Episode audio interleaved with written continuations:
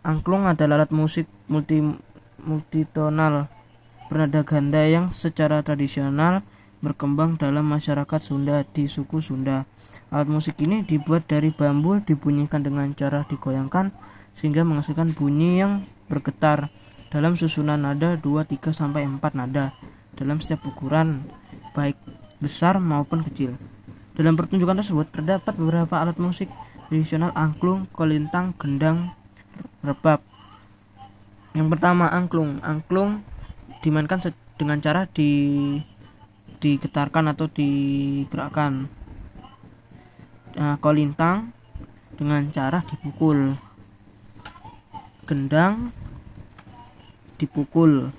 Rebab dipetik dan digesek